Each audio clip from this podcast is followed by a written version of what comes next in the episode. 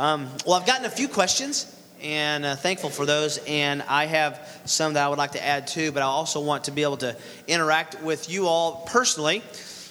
Adam Buelltel is over here with a microphone, and Bob is here as well. So uh, let me ask a couple that I have um, been given at the beginning, and um, uh, we'll just get these, knock these out to get us started.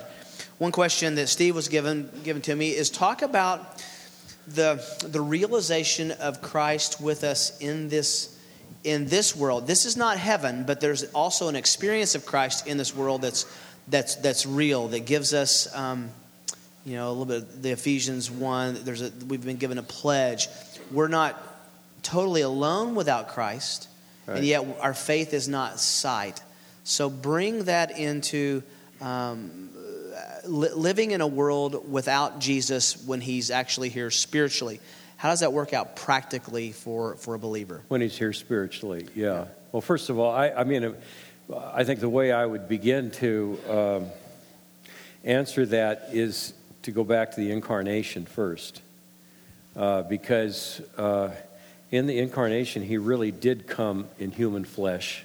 Mm-hmm. Um, uh, it wasn't it wasn't a pretend thing so that when Jesus was uh, lying in his cradle, he wasn't looking at his thumb and saying, You know, I made this hinged thumb.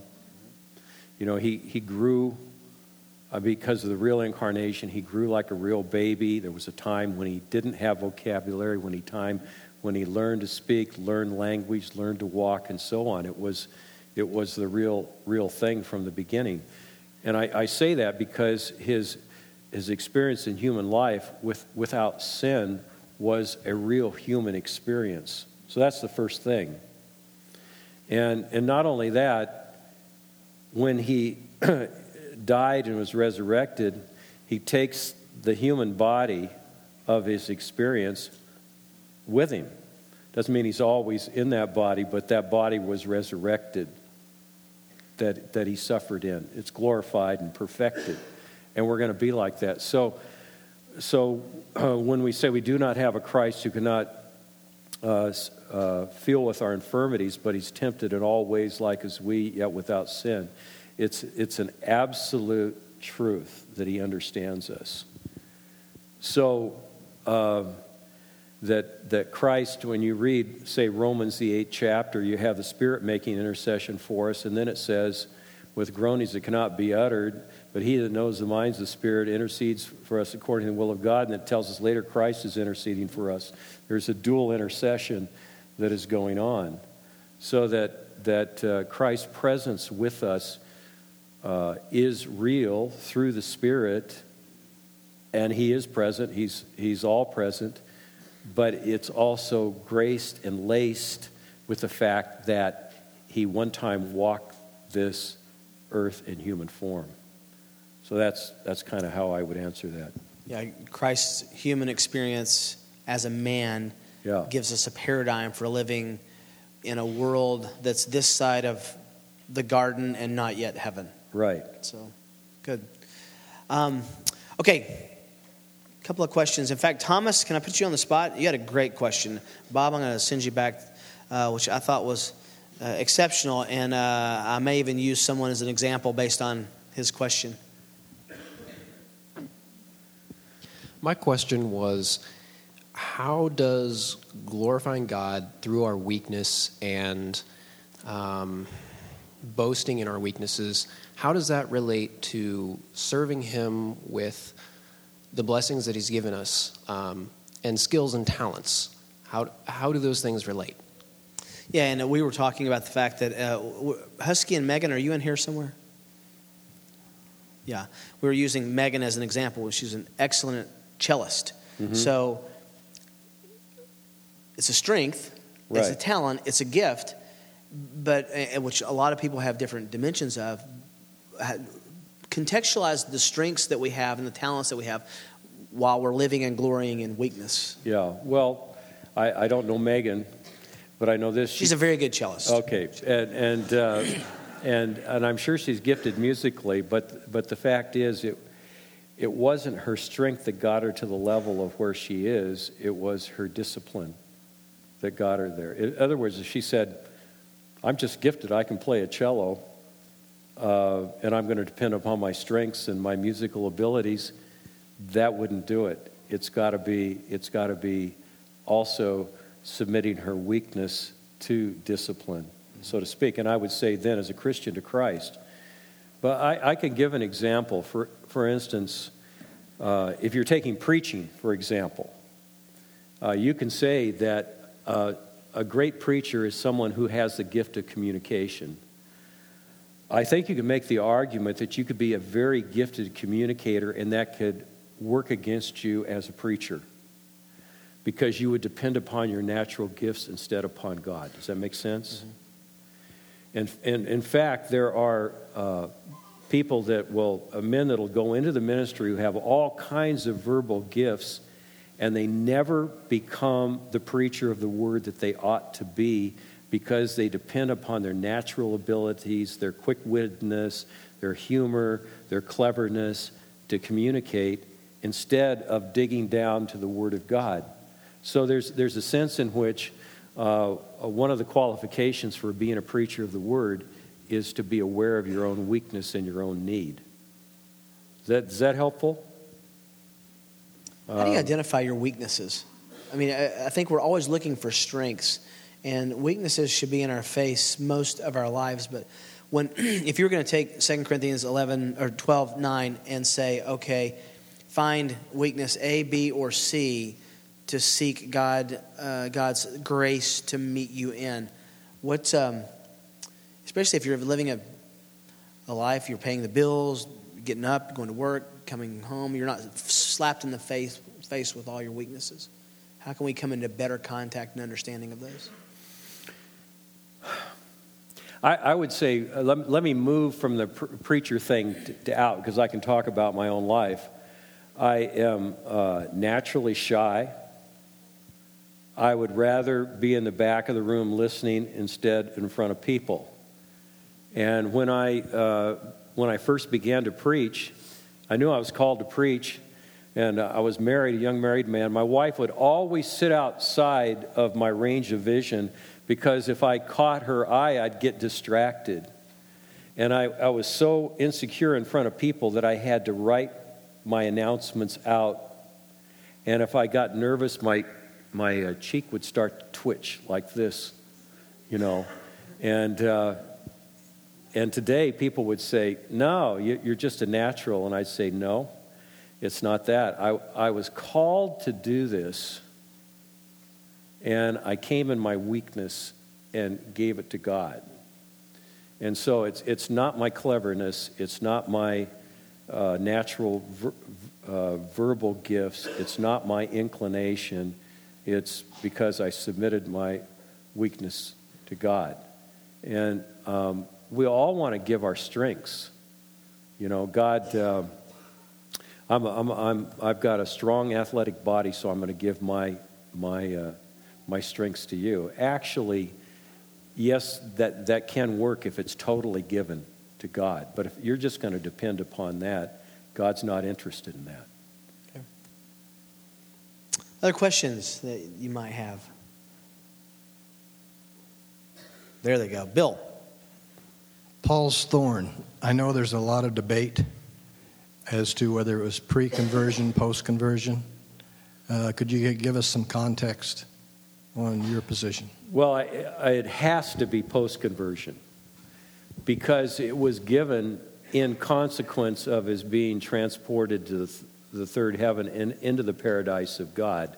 So it was around the time of his missionary call after his conversion so it was, it was as a Christian, it was post conversion, and, and it was because of the experience that he was then given as a Christian of being caught up in the third heaven. So it, it's post, and uh, we don't know what it was. I mean, people have thought it could have been epilepsy, but the, the thing that it, it seems to be, it was loathsome and embarrassing to him, whatever it was and he pleaded to have it taken away, and it never was taken away. Um, unless, unless we think during the next decade it was, but at the time of writing Second Corinthians, it wasn't taken away, and he had that was about AD 54, 55, and he died around AD 64, 65, you know, during the Neronian persecution. So uh, I would assume that he went on that way. And, and, and Paul talks about uh, his own weakness. He says, Let no one, you know, at the end of Galatians, despise me or discount me because I bear in my body the marks of Christ. He's talking about a body that's been beaten to an inch of its existence. There's someone else over in here as well. Mike Hoffman. I am working with a lot of young men who are training for ministry. I know there's a school for ministry here. When you're candidating for a position, or you have a ministry that you're trying to garner support for from other agencies, how do you glory in weakness, but at the same time, you're trying to put your best face or the best face of your ministry forward? Yeah. How do you think you strike that balance or, or communicate that, yes, what God has done in the past is still through my weakness? Okay. Well, uh, first of all, I wouldn't sit down with a committee and, uh, and play Uriah Heep. You know, I'm just a humble man. Uh, I'm just a humble man. You know, I'm just your servant uh, and uh, feign uh, false humility and that sort of thing. what, I, what I would bring to them is I know who I am as a sinner saved by grace. You know, I, I was just uh, reading uh, George Herbert this morning he's talking about, he says, profaneness in my head, defects and darkness in my breast, you know, uh, the noise of passions ringing me for dead, you know, and uh, that sort of thing. I know what I am as a sinner, and I, I've been saved by grace. And so I come with a willingness to to be used by God and to serve. But for me to sit down and say, well, I'm, I'm, uh, uh, I, uh, I have a superior Bible knowledge and uh, superior giftedness, and uh, I have a track record, therefore, you know, I'm your best candidate, is not quite the way I'd go about it.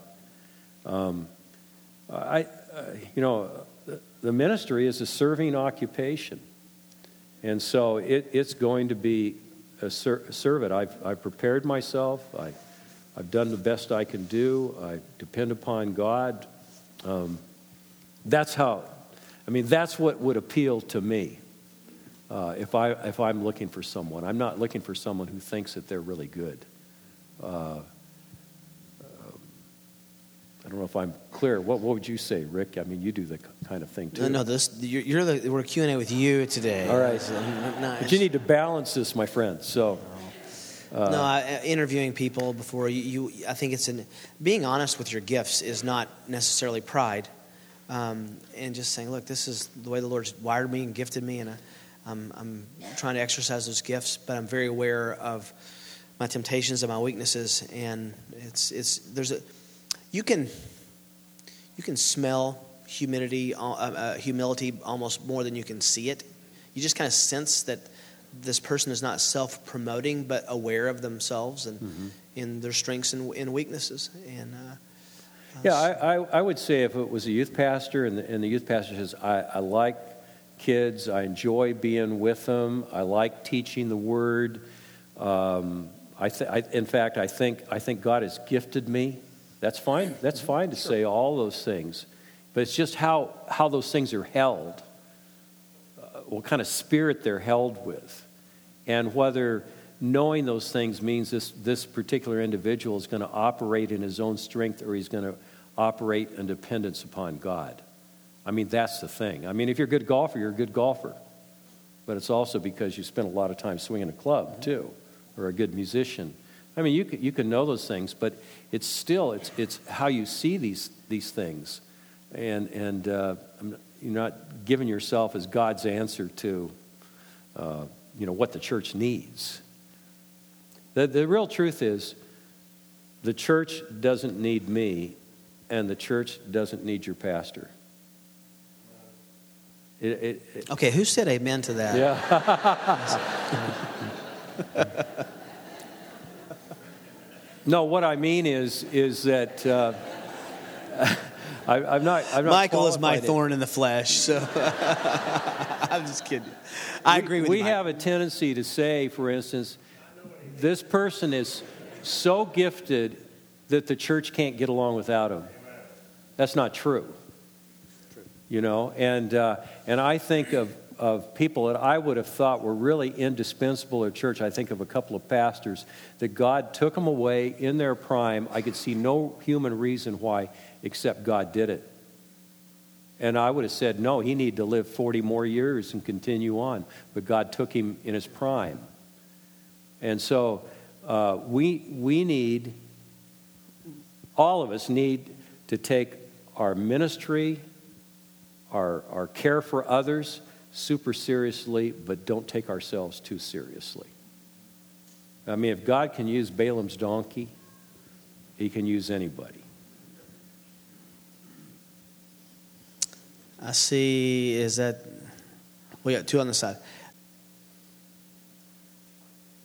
My name is Becca, and my question is um, How do you discern when you're playing Uriah the Heep? When you are saying, I'm going to go do this Bible study because God has called me to it, and you are thinking that you are boasting in your weakness when really you're not. Does that make sense? Like, how do you check your own motivation in any ministry calling? Yeah, well, I, that is really a good question. How do you know whether you're faking it? um, you know, uh, the humility and that sort of thing.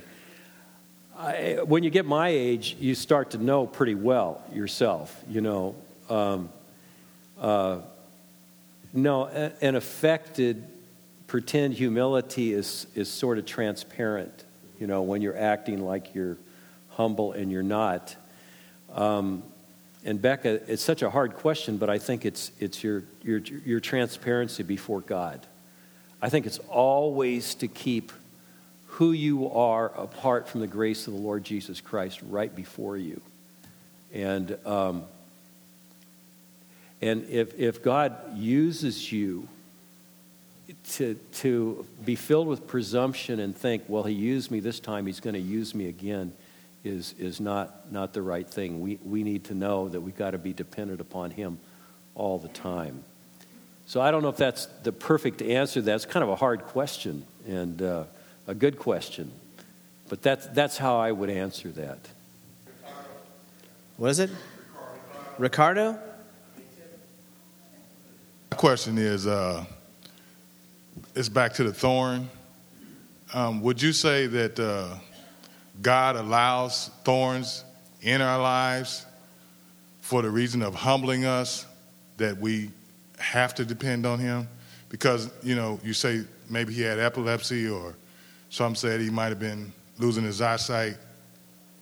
But necessarily, it doesn't have to be a physical ailment, but say something else that becomes a thorn in our life that from our past or whatever that he allows to be there to humble us so he can use us I, I uh, actually, Ricardo, I think you're absolutely right. I, I, I, I think if we um, talk about it being just a physical thing, we make a mistake. It can be, it can be uh, an insecurity.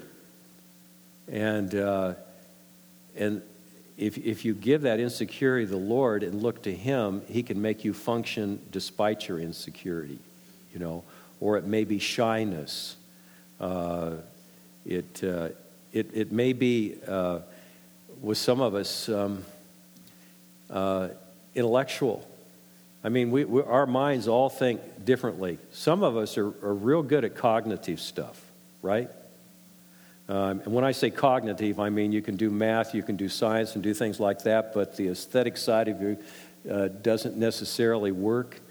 And so, for instance, my son, uh, Kent, my namesake, um, he, can't, he cannot remember anything that he studied. So he's, he's got a college education because he, could, he would do what was in front of him, but he can't remember anything he studied at uh, Columbia Bible College. And he's a house painter today, you know. But my son has, has uh, he knows what his, his, his weaknesses are, and he lives with them, and he lives with dependence upon Christ.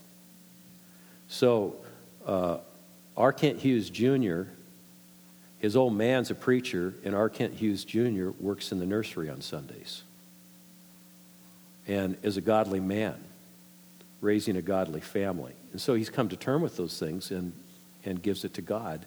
And he's, he looks you in the eye. He's a wonderful man. People love him. He's sought out. And we would say in our family, he's the most godly man in our family, not his old man. You know, who's, who's a talking head. No, I'm, I'm very serious about what I'm saying. Yeah. Thanks, Ricardo. Anybody? Okay, on this side, I see that. Hi, my name is Ruth. I just have a question about your um, prayer life, actually. How did uh, God cultivate an intimacy with Christ for you? Okay, well, that's, that's Excellent a question. very personal thing. I remember J.I. Packer being asked that question. He'd always cop out and he would say, I don't talk about my marital life and I don't talk about my devotional life, but uh, I'm not going to cop out. What I'm going to say is this uh, Elisabeth Elliot said to my wife and myself personally years ago, she said, How's your prayer life? And then she said, My prayer life is the hardest thing that I do. That was quite a statement from Elisabeth Elliot, who kind of to me is kind of, you know, up here as a spiritual uh, paragon, you know, a wife of uh, a martyr for the Lord and a writer of all those books and everything else.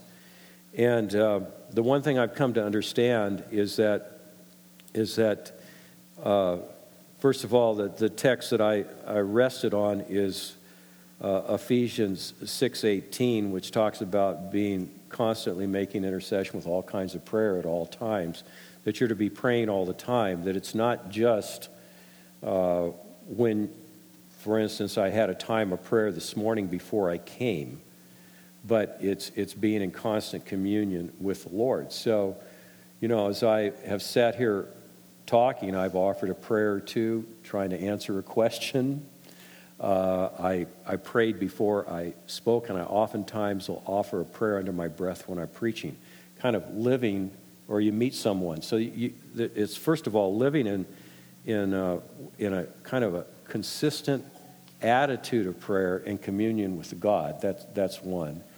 The other thing is um, because uh, my mind has a tendency to wander, I started using prayer lists very early on. I mean, this is a typical thing with Kent Hughes. Uh, and even with my prayer list, uh, I pray for my mother. And then, as I'm praying for my mother, I'd remember our house, the house I grew up in. And then I'd remember my 41 Ford, uh, primered, uh, said swing low, sweet chariot on the side. It was a hot rod.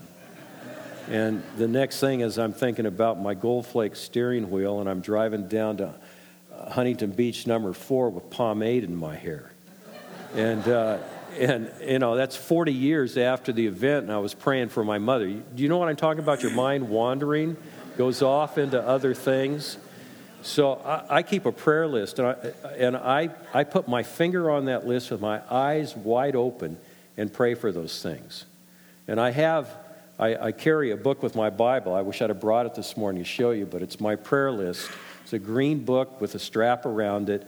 I have all my children, all my grandchildren. I have about 30 preachers I pray for. I have all the events that are coming. I have certain churches that I pray for. I have the world that I pray for, and I go through it systematically. Because uh, I, my, my mind gets scattered.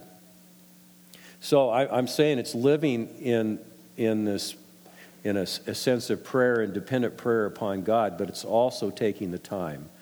Uh, I would also say just about my prayer life, I've, I've learned that uh, I could say I do it every day at 5 a.m., but I've learned to say I'm going to have prayer sometime today. It may be that I'm up at 5 a.m. because I'm going to have breakfast with someone at 6:30, and I'm really can't do my prayer.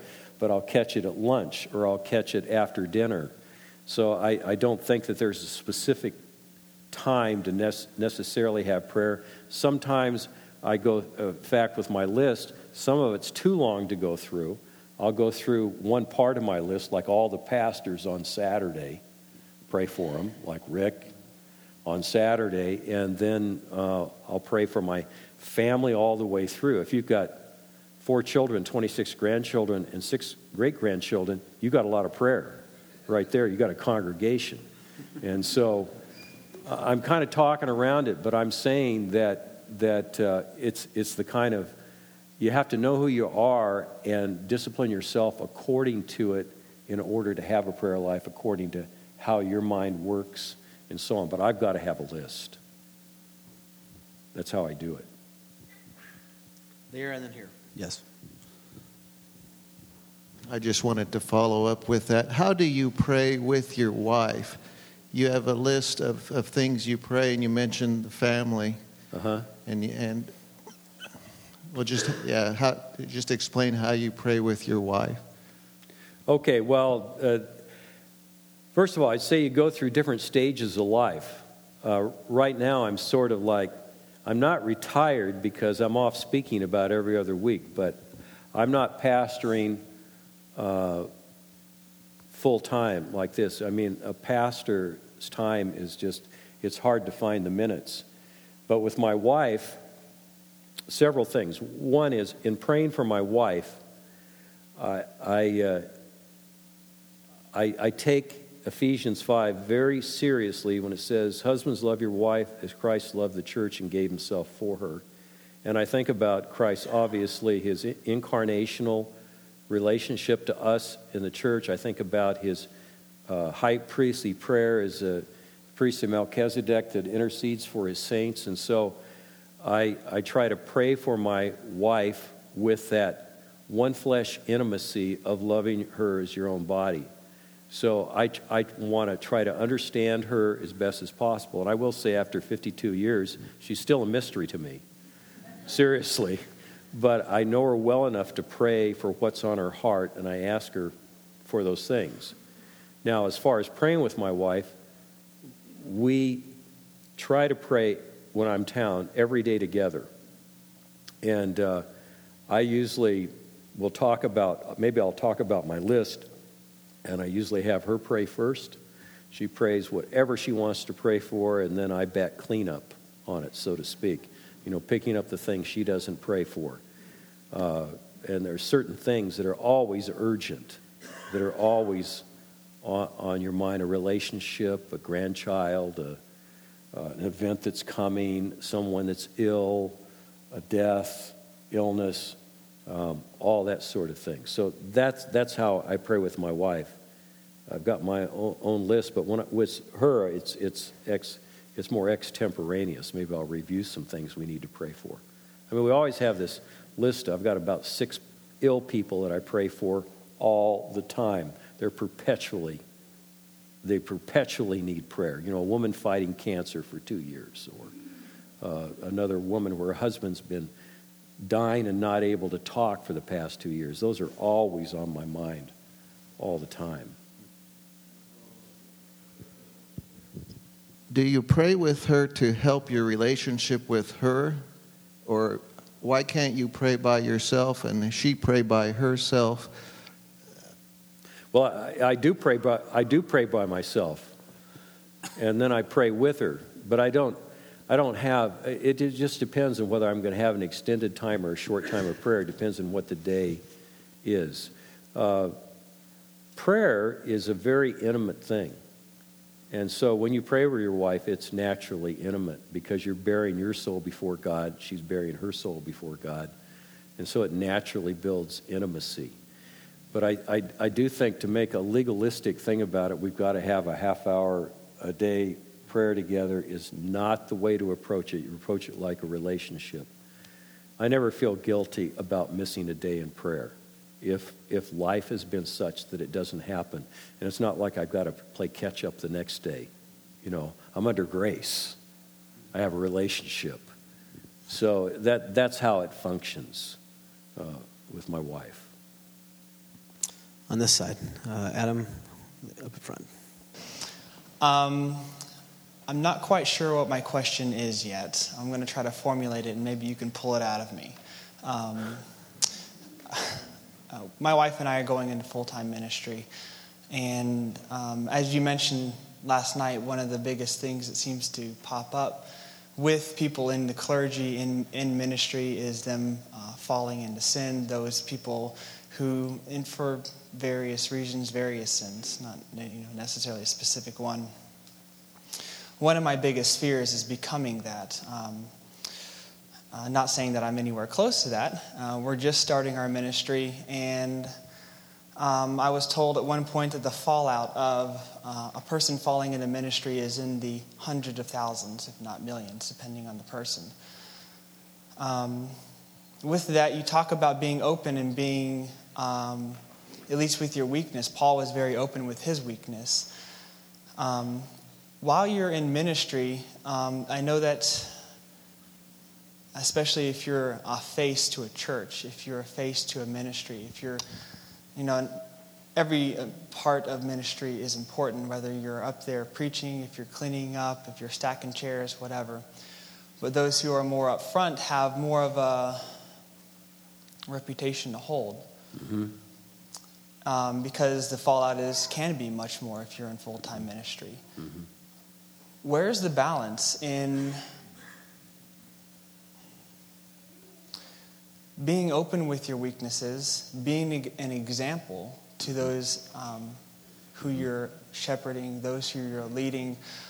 Um, uh, either with your past, with your present. Because if you if you're saying you guys need to be open with your weaknesses, you want them to come to you and say, okay, what are you struggling with? And you don't do the same, and you show yourself as a perfect minister, as a perfect person, when it's honestly not true. We all have our mistakes. Mm-hmm. And you start saying, okay, I'm having struggles in this area, but if I say that up front, what are people going to think of me? Mm-hmm. Um, but then if you don't do that, there's no accountability for it. Mm-hmm. You know, obviously, I mean, we're going into uh, church planting. That's a very lonely field, uh, especially in a foreign mission field. You know, I'm going to be around a bunch of people who don't speak my language. Um, hopefully, I will speak theirs eventually, but um, um, that's just one of my biggest fears, and I've never really had a good answer to that. I've been open, you know, going through college and stuff with my peers and stuff, but you hit yourself, you know, you're going, you're going to be in full time ministry. Mm-hmm. You say the wrong thing, you're done. Yeah. Okay. I think I kind of got the gist of it. um, here, here's the thing: is that that uh, your your character in the ministry is everything, and your heart is everything. But if you're standing in front of people, uh, why you can be transparent about being a sinner let's just put it let's just put it in terms. Let's say you're uh, let's say you're a man who had some bad thoughts. Not about your wife but about some other woman you know during the week it's not a time to stand in the pulpit and say i've had bad thoughts this past week folks pray for me i mean you do that for a couple of weeks in a row you're going to be out of a job because because there's a, there's a level of transparency that where you know that you're a sinner, you talk about being a sinner, but you don't talk about the myriad of things that pass through your mind. Uh, you, you don't do that with people. But, and you kind of mentioned it, I think that a, that a, a young man, especially, needs another man that you can be absolutely transparent with because another man who understands the serpentine ways of a man's heart. That's, that's what you need. And the man, in my estimation, if you're going to have that kind of candidness, cannot actually be, it cannot be an immature Christian or a beginning Christian. It needs to be a mature Christian. So, you know, you have that opportunity with all the communication things today to have someone who really holds your feet to the fire.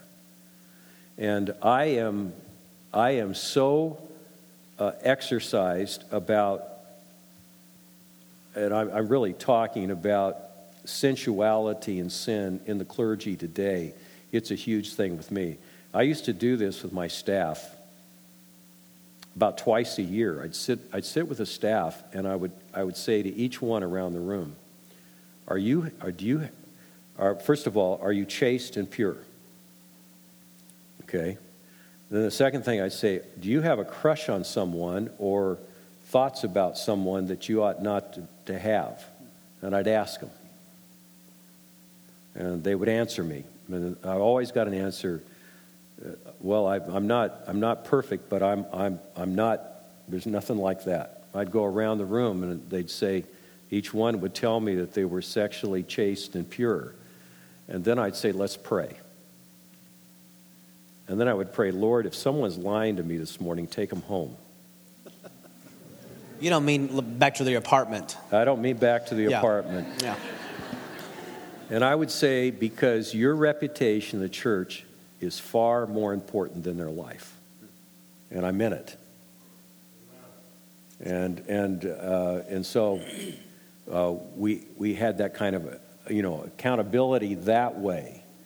But I, th- I think you've got to have another, uh, you need a peer of your own sex to, to hold you accountable. And it has to be a mature Christian. Not someone who's going to ever talk about you or talk about the things you're struggling with, but it'll really take you before the Lord. You've got to have that kind of thing. Now, I'll tell you the, the, the humorous thing of this. I'd done this for about five years, and, and I, I got done praying, and one of my staff looked at me and said, Now, what if you die next week? What are we going to think about you? so they got me. What about uh, building on that? What about in the pulpit? Do you how often in, in your sermons do you say, "I struggle with this"? If you do that every week, you have no credibility. Versus not ever saying it, and then they think that it, either you're perfect or you think you're perfect. Right. Um, I think. I think.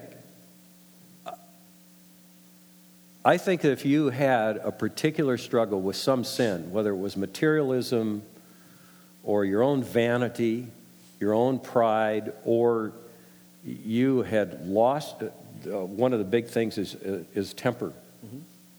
And it's, it's the kind of thing not to be totally opaque, but it's to say, you know, I've been struggling with some uh, personal things in my own life, my own, my own s- uh, struggle with, with sins. And I'm not going to talk about this morning, but I, I really need to ask you to pray for me. That's one thing.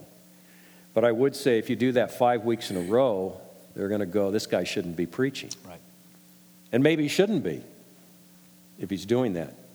But, But this is where you've got elders uh, to be accountable to, to talk about things. Um, about, you know, I, I don't know what to say, but if you think that you're anything but a saved sinner, uh, you're self deluded. We're all sinners. And, uh, and you know, uh, sensuality will send you to hell, but so will de- jealousy, and so will envy, and so will gossip. Um, so, you know, it, it's to confess your sins. Constantly confess your sins and repent. But don't you think that as a as a next verse consecutive expositor, if you're if you're confessing something related to the verse five weeks in a row, then there's probably five different issues. But you're going to happen upon text where you, you say, "Boy, this is a struggle for me," just like the next. Well, one. yeah. If and I, and I'll, I'll say this, just so you'll hear it. If you're preaching through, say, the Beatitudes and Sermon on the Mount, it says, "Blessed are the poor in spirit, for theirs is the kingdom of God." Uh, Blessed are those who mourn, you know, they be comforted. Blessed are the meek, for they shall inherit the earth. If you take each one of those things and say, I need to perfectly exemplify this in order to be able to preach it, you'd never preach. What you, what you have to say is, Lord, I, I, I, come as a, a poor sinner before you. I come as humble at spirit. I come to the foot of the cross. But Lord, I know that I'm not as poverty stricken in spirit as I ought to be. But Lord, I desire it for myself. I'm sympathetic for it, and I'm sympathetic for it to my congregation. In other words, you, if you think you're a paragon of love and therefore you can preach, you've just made a big mistake. If you think that you're completely humble so you can preach on humility, uh, you make a big mistake because you just stepped over the line when you thought you were so humble. But you've got to desire it for your heart and want it for your heart and want it for your people and be constantly asking God to make that truth real in your life and repenting of your own sin. Okay, let me turn the key on preach. that with Yeah. that issue in parenting. Yeah. That um, you're you're the authority. You're you want to exemplify a standard, Uh-huh. but your kids see that you're a sinner. And, Right. And uh, confessing your sin to your children while giving them spiritual leadership in tandem. Yeah, I, uh, I think that uh, it. I mean, oftentimes your kids do something wrong. You don't you don't need to confess your sin when you discipline them. You know, I mean, that sort of thing. But but if you're impatient, if you if you have been critical, if you have uh, been overbearing, you need to confess those things, those sins in parenting. Say, you know, I, I, I felt like I lost. I believe I lost my temper with you. You know, doesn't excuse what you did. You did something wrong, and I'm going to discipline you. But I want you to know that I shouldn't have lost my temper. You know, it's it's that kind of, of transparency. Just a few more minutes. Uh, we're heavy on this side. Okay, there's two in the back there, Bob. I'm just, I'm thinking in my head and my heart. Um,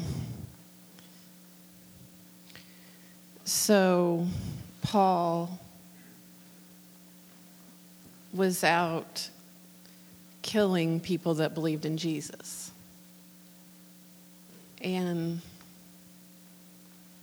my question is do you think we, the people of the church, would have accepted him to, to be a leader of our times, coming from that place, or would we, the people of the church, of would we would we say with a past like that, you know, killing those that were following Jesus, you can't be a leader. So I'm grappling. Um, I'm grappling with the forgiveness and the love and the humility that you speak of of myself and the people mm-hmm. of the church with one another and with our sins like Paul or and maybe it wasn't a sin because I guess God knew he was he believed what he was doing was right. I'm just I'm, my question is is the forgiveness and would we let him lead now? Sure. Well, eh, I think, as you alluded to, when the Apostle Paul was breathing out murder against the church and holding the clothes of others when uh, Stephen was being stoned and all that sort of thing, it was as a, he was not a believer, he was not regenerate, he'd not met Christ. You know, he met Christ on the road to Damascus, and, and the words that Jesus gave to him or says, Saul, Saul, why are you persecuting me? So he was persecuting, persecuting the church and therefore, thereby persecuting Jesus. So it was pre conversion.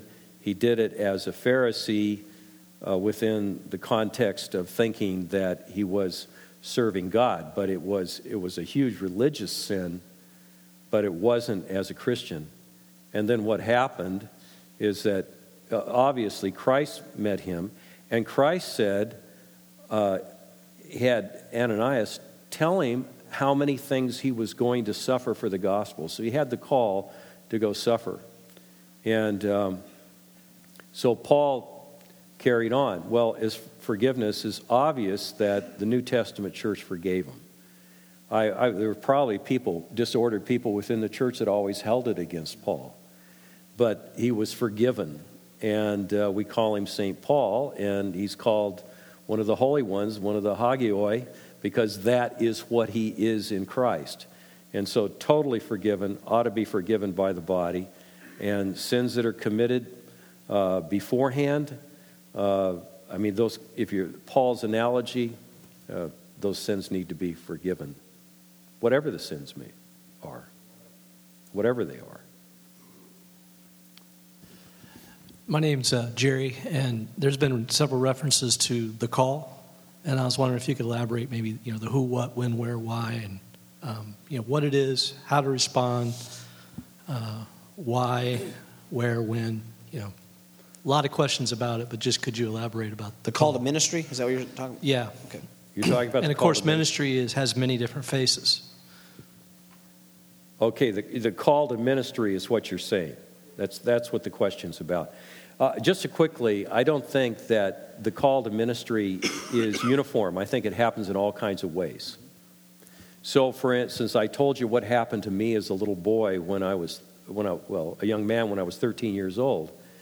And I could, I can, uh, I've had somebody psychologically analyze it for me, which I don't buy. But what it was is my father died when I was four. There was this young World War II vet minister who ministered the gospel to me, shared the gospel. I identified with him, therefore I wanted to be a preacher. I say, okay, you can psychologize it, but the point is, is that God used all of that to call me. And I was called when I was 13. But very few people in ministry are called when they're 13 and know that's what it is. But I had an associate who uh, was a captain in the Air Force, got out of the Air Force and thought, um, well, I don't have much to do. I think I'll go to seminary. So he went to seminary, seriously. Uh, and the first day in seminary, he thought, what am I doing here? Everybody's so weird here. But he stayed in it. He graduated from seminary. He still didn't know what he wanted to do. And um, church that I was at, looking for a youth, this is before I came, was looking for somebody to work with kids, and they hired him. And in the midst of doing it, he began to see that he was called. So you got to. There is no uniform way that it happens. But what we need to do is be willing to serve in any way possible. And uh, I, I, I, I do say hard things to people sometimes. I, um, I had a, a guy, if you're in the medical profession, I, I, better not say it, but uh, he's smart guy, loved the Bible, in our group, wanted to be a medical doctor. And I said to him, What are you going to waste your life for as a medical doctor? Why don't you save souls? Well, if you're a medical doctor, don't take offense. You know what I'm talking about. But I said, if you're the best and the brightest, why don't you give yourself to the ministry? And he did. And uh, he's pastoring with great effect in Oak Park, Illinois today. So, Praise God. so I kind of called him by challenging him. I don't know. All right, Megan, and then I think uh, we're, our, our cellist had a question. So is, is it about uh, a musical score? okay, good. Don't ask me. Don't ask me. Dr. Hughes, last night you told the story of um, when you and your wife were ch- church planners in the Los Angeles area in Orange County, and um, and you told about the trial that you went through and how the Lord used used your wife in her playing Bible roulette. Yeah. And um, how would you, where you are now in ministry and where the Lord has brought you, how would you now advise your younger self and your younger wife um, in that trial? Like, I, I doubt you would encourage somebody to play Bible roulette. Yeah, well, And so, how would you advise them? well, first of all, I didn't advise her to do it. She did it when, I, when her hero was in bed that night. And um, she was uh, young and kind of felt like I shouldn't be doing this, but I'm so desperate, I'm going to do it. And, um, hmm. You know, that, that, that's the problem with sharing something like that. I said she'd never advise it, you know. But we probably can all look at, at things where events have come together and God has directed us in some way. And that happened. That happened to her, but boy, that I would never try it again. So I'm not really answering it. I'm just saying sometimes God does things that are just kind of out of the box. And that was it. She was uh, a young woman. I was a young man, and uh, It's a good question. Let's say that you could talk to Barbara Hughes in that moment as as you are now. What would you encourage her and then what would you say to yourself if you woke yourself up that night? Okay, well, the problem with me, the problem with me is that time I was no help whatsoever to her. I was the one that had put her in that situation by all my miserable, um, you know, yeah, lamentations, feeling sorry for myself. So I suppose if I could step back from it, but if I stepped back from it, I would have been the man who said, God is good, and I'm going through a hard time, and. Uh, and God has called me, and uh, I've got to think through this whole matter of success rather than having to go th- through all of that in the providence of God. So, uh, I don't know. I'd give her my book. I don't know what I'd do, but. Uh, uh, No, I think that's that's the right answer. That's why Yeah. we're here. Is you're Yeah. saying yeah. evaluate your success by faithfulness, not results. That's what you would. Right. I, I, I had never thought about it biblically. And, and I was in that total church growth culture of, of uh, numbers, numbers, numbers. Everything's evaluated by numbers. And quite frankly, there are still denominational executives that, that do everything by numbers today in certain denominations that I know of because people come and talk to me about it. So um, it was something that was uh, uh, really that God gave me, and I don't know yet of another book that addresses it that way. I don't know of anything that really thinks it through from a biblical point of view besides that. So it was kind of groundbreaking, and I think God just wanted to have it happen. Um, Okay, I get the last question because I've Yeah. been waiting. Okay. yeah. So you're preaching today. I'm thinking, okay, Paul gets this vision, this this enrapturement, this experience, Yeah. And he sees heaven, and God says, "Don't tell anybody." Yeah. And he's got that was a decade and a half before. Right. Do you think? Uh, uh, yet, fast forward the tape. John is on Patmos. He gives him a similar vision and says, "Write these letters and tell everybody." Yeah. Do you think it's because John was not in a position to be able to, being in exile, to, to, to make that a point of boasting? Or, compare those two. Don't say anything. Say everything you saw. Yeah. Well, you got the prophets. You got the prophets in the Old Testament that are instructed to say all kinds of things and reveal all kinds of visions, from Ezekiel to Jeremiah, you know, to their uh, prophetic theater and everything else. So, uh, John John is obviously doing a prophetic thing. Uh, why God did not want the Apostle Paul to share that, I'm not sure, except that maybe that would have been all that was talked about. Maybe that would have been his ministry. The thing that he did talk about was meeting Christ on the road to Damascus. You can read about that about four times in the New Testament, book of Acts. He talked about, so he talked about that all the time, is, which is an ecstatic thing. I, I think meeting Christ, speaking to you, being blind, being taken by Ananias, you know, healed. I mean, that's just an incredible thing. And he told that over and over again about his conversion. But, but maybe it would have been that everybody would always want to hear, tell me about the heaven story. Uh, tell me, what did Jesus look like? What color were his eyes? Uh, That's true. You know, that sort of thing. So I, I don't know. But that's a guess. He gives a great answer and then he says, "I don't know." So anyway, that's. yeah. Uh, I don't know. all right, we'll take um, let's take about ten minutes.